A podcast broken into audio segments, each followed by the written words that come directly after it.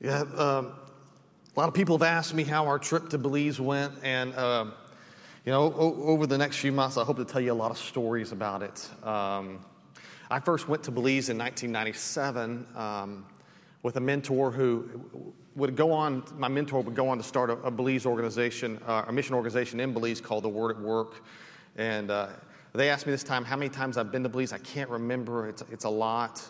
Um, I've seen the country change. We, as a church, people who went down with us um, six years ago, have seen the country change, infrastructure change. Uh, when we showed up, they were really dealing with uh, the trafficking of, of young women seemed to be the biggest problem in country uh, at that time. And we got involved with a, a ministry that, that wanted to create a, a shelter for those women. And uh, it was nothing but a drawing on the boardroom of a lawyer's office. And this time we went there. And, and it's standing, and it's full of furniture, and the furniture came from L S U, and the way the furniture got from L S U to this women's shelter was that people from Lakeside drove over there and got it, and, and, and took it to another church in Ocean Springs who put it on a shipping container, and then, you know, it's just, it is, it's wild that kind of the networks, uh, that, that things from Louisiana get taken to Mississippi and shipped to Belize.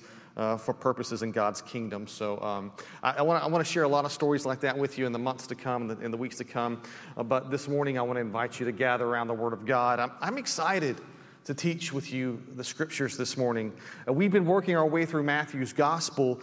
And, and if you just kind of look just as fast as I can to kind of get us caught back up, we, we saw the genealogy and birth of Jesus, and it was the genealogy and birth of a king. I mean, that was really the great uh, overtone Of, of what's happening in Matthew's Gospel, this theme that Jesus is the great King of Kings. We saw his, his baptism. We saw his, his early ministry. We saw him go into the wilderness and be tempted by Satan and come out victorious, and, and in a way showing that he was really fit to be the great King of Kings. And we saw Jesus as he went to Galilee to begin the primary place where he would do his early ministry there in Galilee.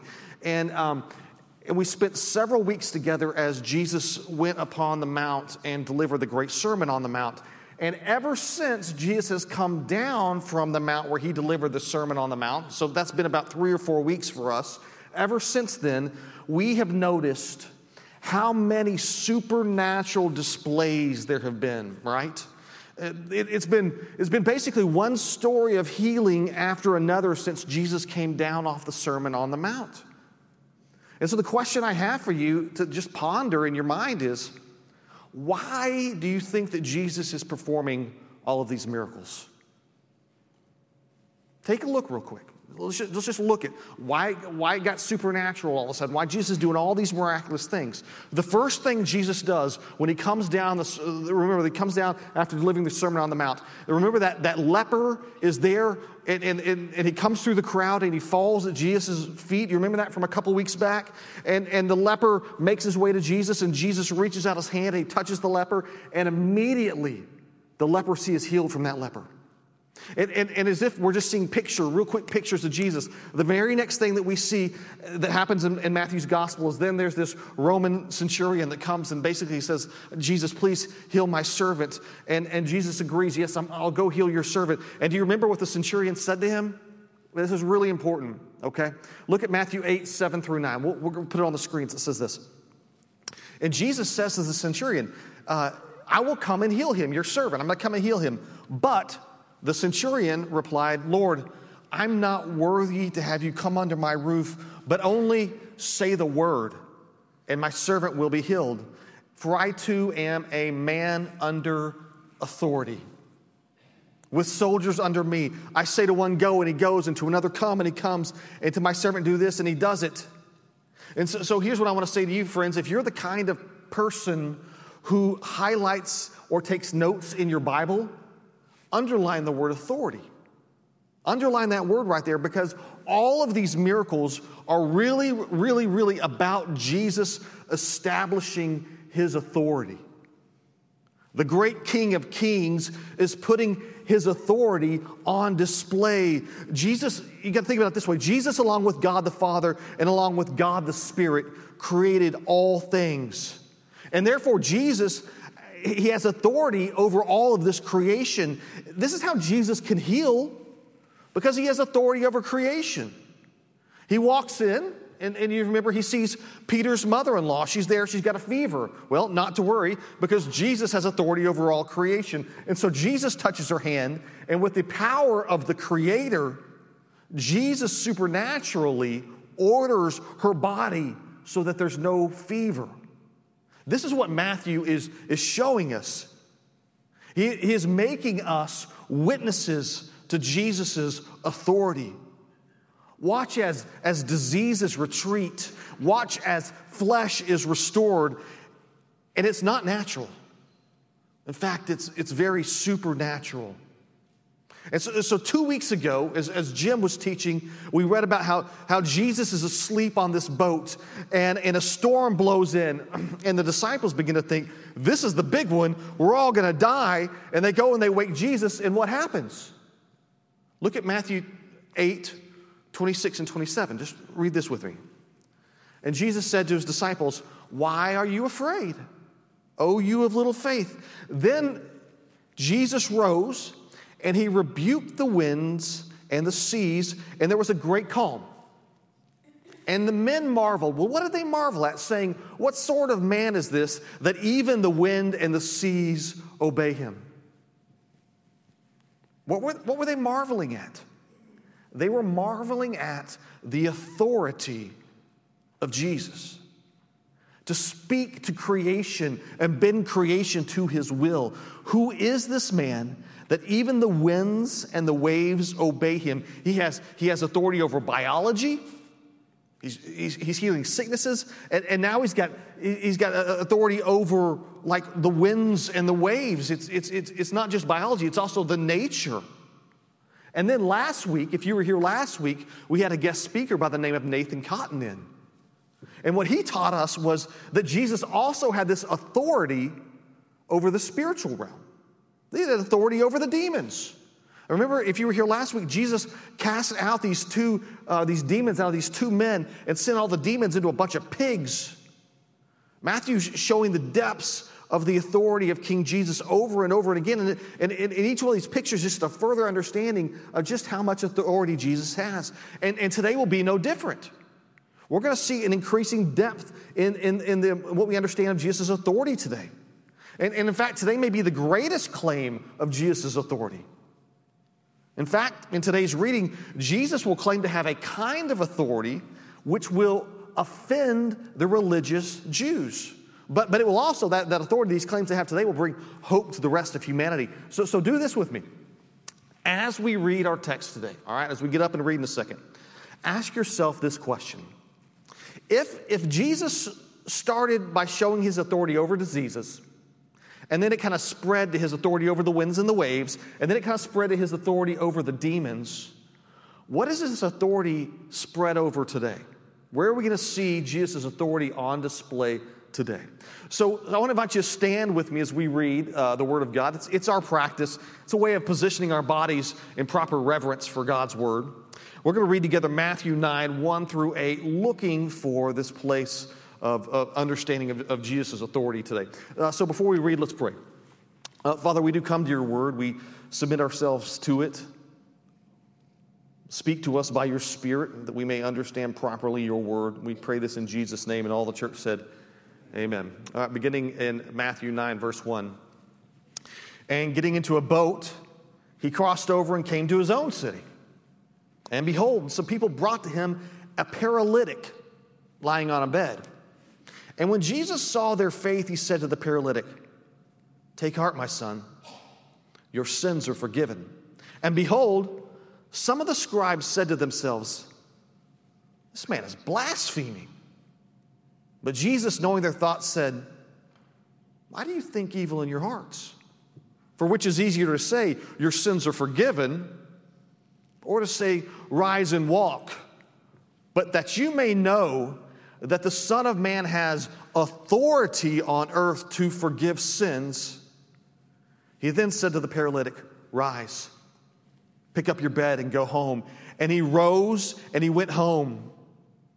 When the crowd saw it, they were afraid, and they glorified God who had given such authority to men. Church, the grass withers and the flowers fade, but the word of our Lord will stand forever. And this is the word of our Lord. Thanks be to God. Please be seated.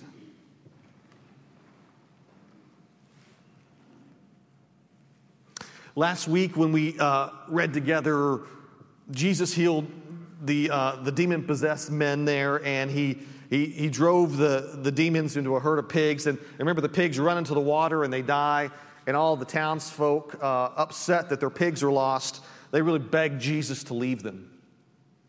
And, and today's reading kind of picks up from there. Jesus is leaving this place where he has uh, driven the demons into the pigs, and the pigs run off into the water. And so that's where we begin today in verse one. So put it up on the screens. Uh, it says this, this. Right after that had happened, right after the pigs and the people asked him to leave, it says this, and getting into a boat, he crossed over and came to his own city. So, so what is that city, by the way? We, when it talks about his own city, it's here it's, it's Capernaum. Because if you remember... Uh, Capernaum is where Jesus has now made his home, and it's on the north shore of the Sea of Galilee. That's going to be his central headquarters for his uh, Galilean ministry there.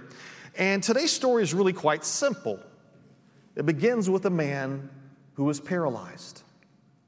Now, now I think it is hard for us to wrap our heads around what life would be like for someone who was paralyzed in Jesus' day, right? And, and I, I haven't had the opportunity, maybe you have, maybe you have family that's paralyzed, but I haven't had the opportunity to be around a lot of folks who are this severely disabled in life. I, I don't know if you have, but back in twenty seventeen, on a trip to Belize, in fact, several of us were told about a man by the name of Albert. Um, Albert was almost completely paralyzed, right? Uh, he, he was he was in his he was in his thirties or forties, so he wasn't this he wasn't an old guy. And Albert had, had had some ailments with some curling toes and some things like that. And the people in Belize, the doctors there in Belize, told him that he needed to go in for spine surgery in Belize, in Belize which, um, by the way, I do not suggest. Like, if you need to have spine surgery, come on back to the States. Uh, don't have spine surgery in Belize. Uh, before this surgery happened, this man named Albert, he had several... you know, kind of nagging ailments, but he but he was mainly able-bodied. But when Albert awoke from his procedure, he was completely paralyzed below the waist. Um, he was completely unable to use his legs, and now he found himself with his arms completely curled in on themselves. And and this is not, I mean, he's not an old guy. And and and for the rest of Albert's life, he's going to lie in bed. I think when we imagine people lying in bed and being paralyzed, we have a very first world idea of what that looks like of, of air conditioning and home health care. Um, this would not be the case for Albert. Um, Albert has a couple of brothers, and, and they're saints, and they help him full time. They, they, they, they have to go and earn an income too, but then they come and they bathe him and they flip him and they feed him. And it's basically a full-time job for his brothers. Um, and because Albert can't work, I mean, he himself can't work, there's no Social Security in Belize. And he lives in this poor village of, of Hattieville. And, and because of this, he's going to spend the rest of his life in abject poverty. And by the grace of God in, in twenty seventeen, a mission team from Lakeside stopped by to visit Albert. And uh, we, we were there to, someone had told us that, that he needed help, and we were there to build a ramp outside of his home so that his brothers could somehow get him inside and outside the house just to kind of even go out and get some a breath of fresh air. I think we have a picture. If we can put that up there. Um, you can see Albert, uh, he's the Belizean there sitting in the chair, really skinny arms. Uh, and you can see some, some uh, much younger versions of ourselves. Um, I see Justin with a really, uh, he looks really big and strong there. He, he's grown really weak and puny since then. Um, you, you, see, you see me without a beard there in the center in the red T-shirt.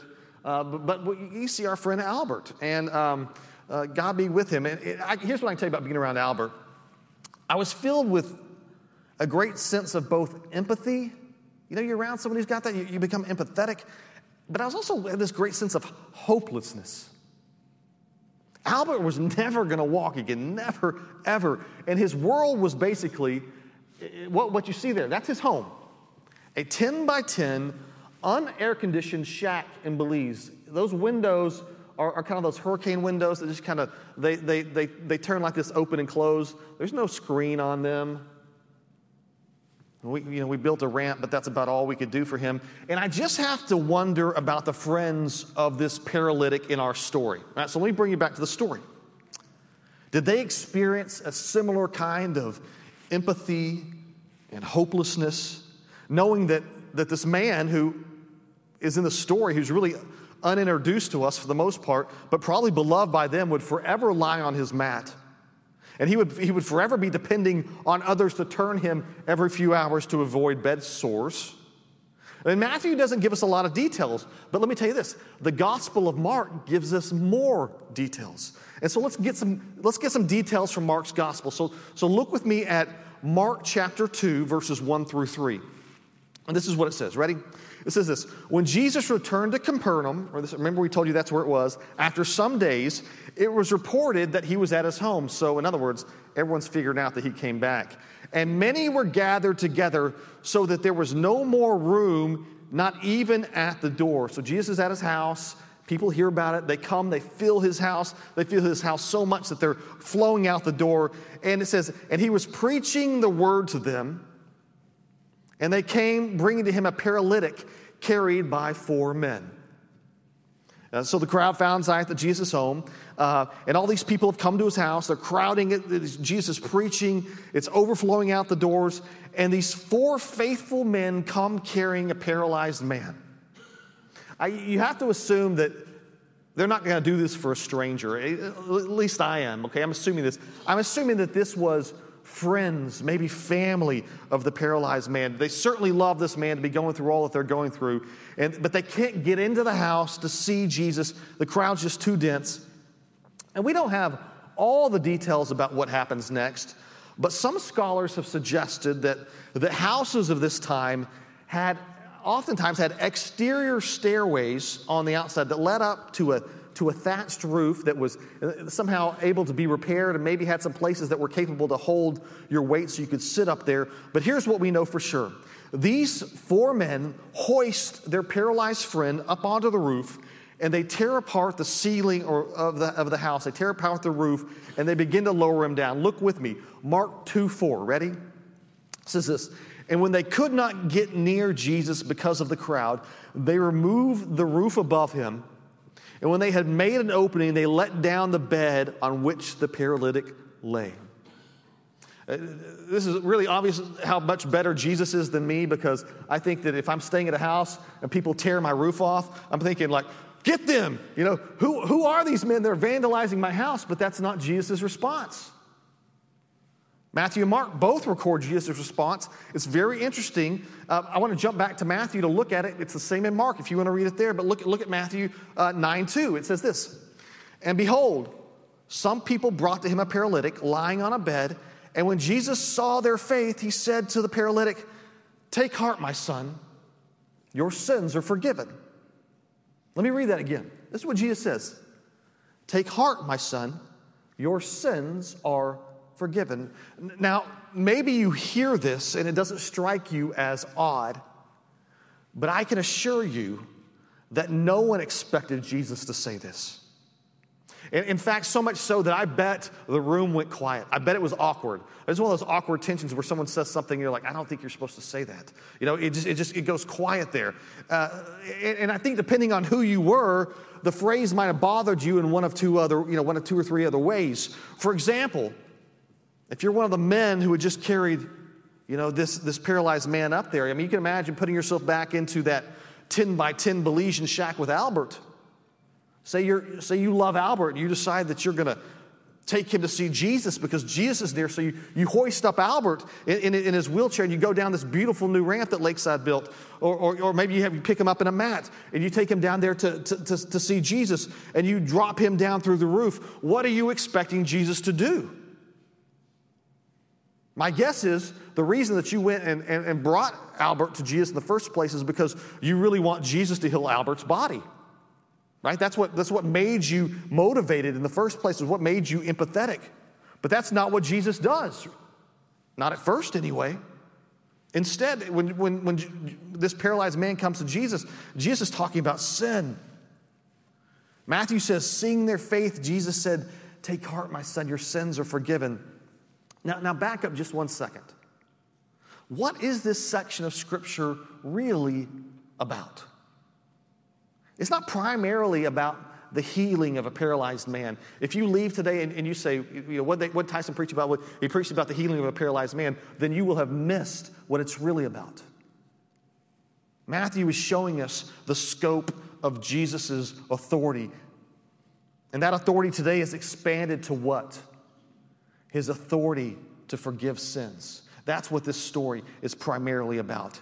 Ever since we've come down from the Sermon on the Mount, we've been witness to, to the authority of Jesus. And this is really the most important picture today of that authority, the authority of King Jesus to forgive sins. And here's the deal.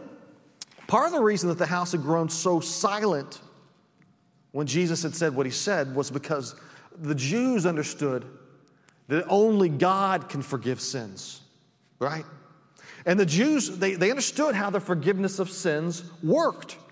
You would, you would go to the temple, and you would bring a sacrifice, and God alone through sacrifice would forgive sins. So, so what is Jesus saying here? There's no temple here. There's no visible sacrifice here. Does Jesus, does Jesus really think he's God? There were these religious scribes in the midst of the crowd, and those, those scribes, they were wondering those very things. And listen, I can't say that I really blame them. I think if you put yourself there, you, you might have found that, that you behaved in a similar way. Look at verses three through four. And behold, some of the scribes said to themselves, "This man's blaspheming." But Jesus, knowing their thoughts, said, "Why do you think evil in your hearts?" Here's the problem. In, in pardoning this man's sin, Jesus is claiming to have authority that only God has. And the first thought of the scribes is, you don't have that kind of authority to forgive sins. And it's interesting to think about this scripture today, is, is how is Jesus going to go about proving that he has the authority to forgive sins? Right? How, how do you prove that? For, forgiveness, in, in, in, this, in this case, or, you know, the forgiveness of sins is not something that you can see.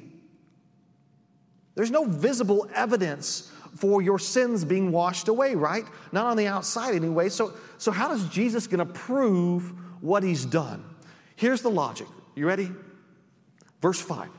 This is the logic Jesus uses to prove that he has the authority to forgive sins. He says this, "For which is easier to say, your sins are forgiven, or to say, rise and walk?"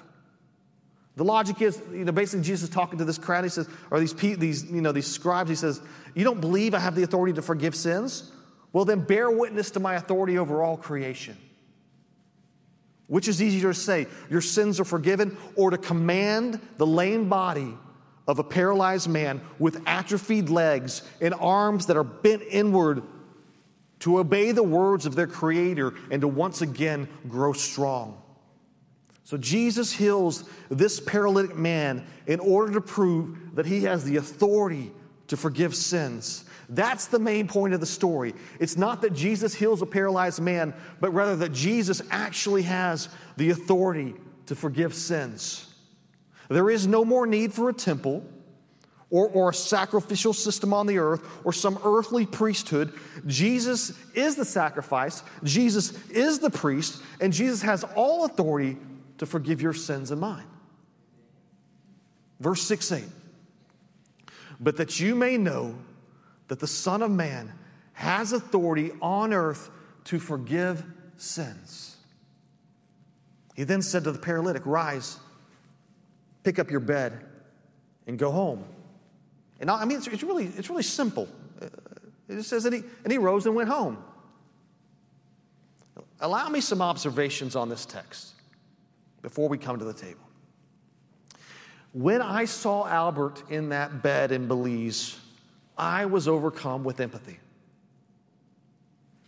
Everyone in our group was. We all wanted to do what little we could do to help him. When Jesus encounters this paralyzed man, Jesus is also overcome with empathy. Jesus wants to do whatever he can to meet this man's deepest need. But guess what? His deepest need was not his paralyzed body. Do you see that? His deepest need was not physical. This man's deepest ailment was sin. We find ourselves heartbroken. And just think about it. We do this. You do it. I do it. My friend Frida passed away this week. She, she died to be with Jesus. And all I could think of was, oh, Lord, have mercy upon her body. When I find out that my friends are sick, like I, I get such empathy. We're so quick to empathize when people are in bad health, aren't we? I could see myself in one of these four men, the ones who, who brought the paralytic to Jesus. If one of you was sick, I it would be my honor to come and carry you. I hate sickness. I hate disease. We all do. But here's what you need to understand. Sickness and disease are temporary. They're part of this life. There's no avoiding them. But they don't follow you into eternity. Thank God. That's why we can rejoice for Frida today. You know? This isn't her funeral, but hey, praise God. We're the people of God. Thank God for that. That's why when, when our loved ones pass, what do we, we, we take courage. We remind ourselves that, um, yeah, they're no longer suffering because it doesn't follow them into to eternity. But what Jesus knew and what we need to be reminded of is that sin works differently. Sin follows you into the life to come. The ramifications of unforgiven sin mean that you will not be with Jesus in glory. So, so if you're sick right now, and I know many people in our congregation are, in one way or another, if you have some terrible physical ailment, maybe your body is just failing due to age, or maybe you have a diagnosis of cancer, I cannot, I cannot, I cannot promise you that God will heal your body. I don't think healing the body is the primary work of Jesus. I think that Jesus did miraculous things in order to demonstrate his authority to forgive sins. I've heard of, I've heard of miraculous healings. I know God has the power to do so if he chooses, but he usually does not. Because the primary work of Jesus is to save people, not when their bodies die, but from sin.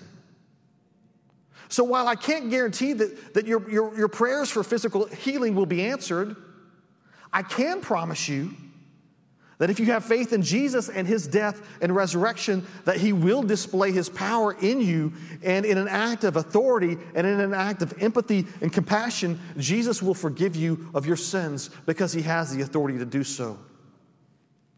And so I, I say to you today, what a, what a perfect passage to lead us to the Lord's Supper this morning. We all come, and I hope you do, we all come to the table with the knowledge that we are sinners in need of Jesus' forgiveness. We come to the table because we believe that Jesus has the authority to forgive sins. And not just the authority, but also the ability and the willingness. And to those who ask, well, where then is your sacrifice? Well, look no further than this table, which tells of the great cost Christ paid for the forgiveness of sins. By his wounds we are healed. So I think it would be very appropriate this morning for us to take some time, for you to take some time, and for you to do some self-examination, and for you to find the places where there is sin in your life, and for you to confess those sins before the Father. Hear me this morning.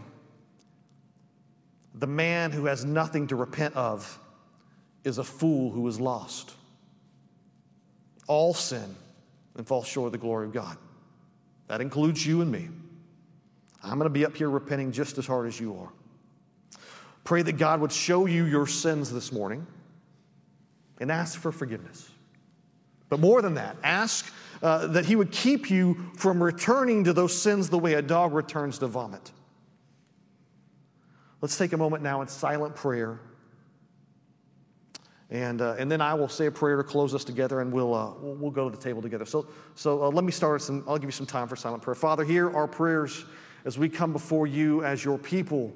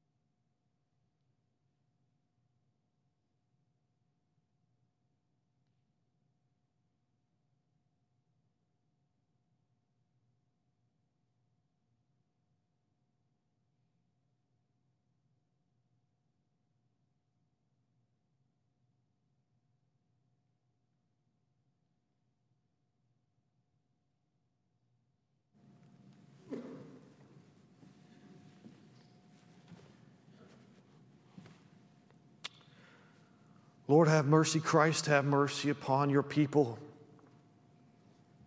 We have confessed our sin before you, and we have great confidence knowing that you are faithful and just to forgive them, full of grace, laying your life down for the sins of your people, taking the wrath of God which we deserve so that we might not have to. Christ, your church worships you as they uh, celebrate the sacrament this morning. And all God's people said, amen.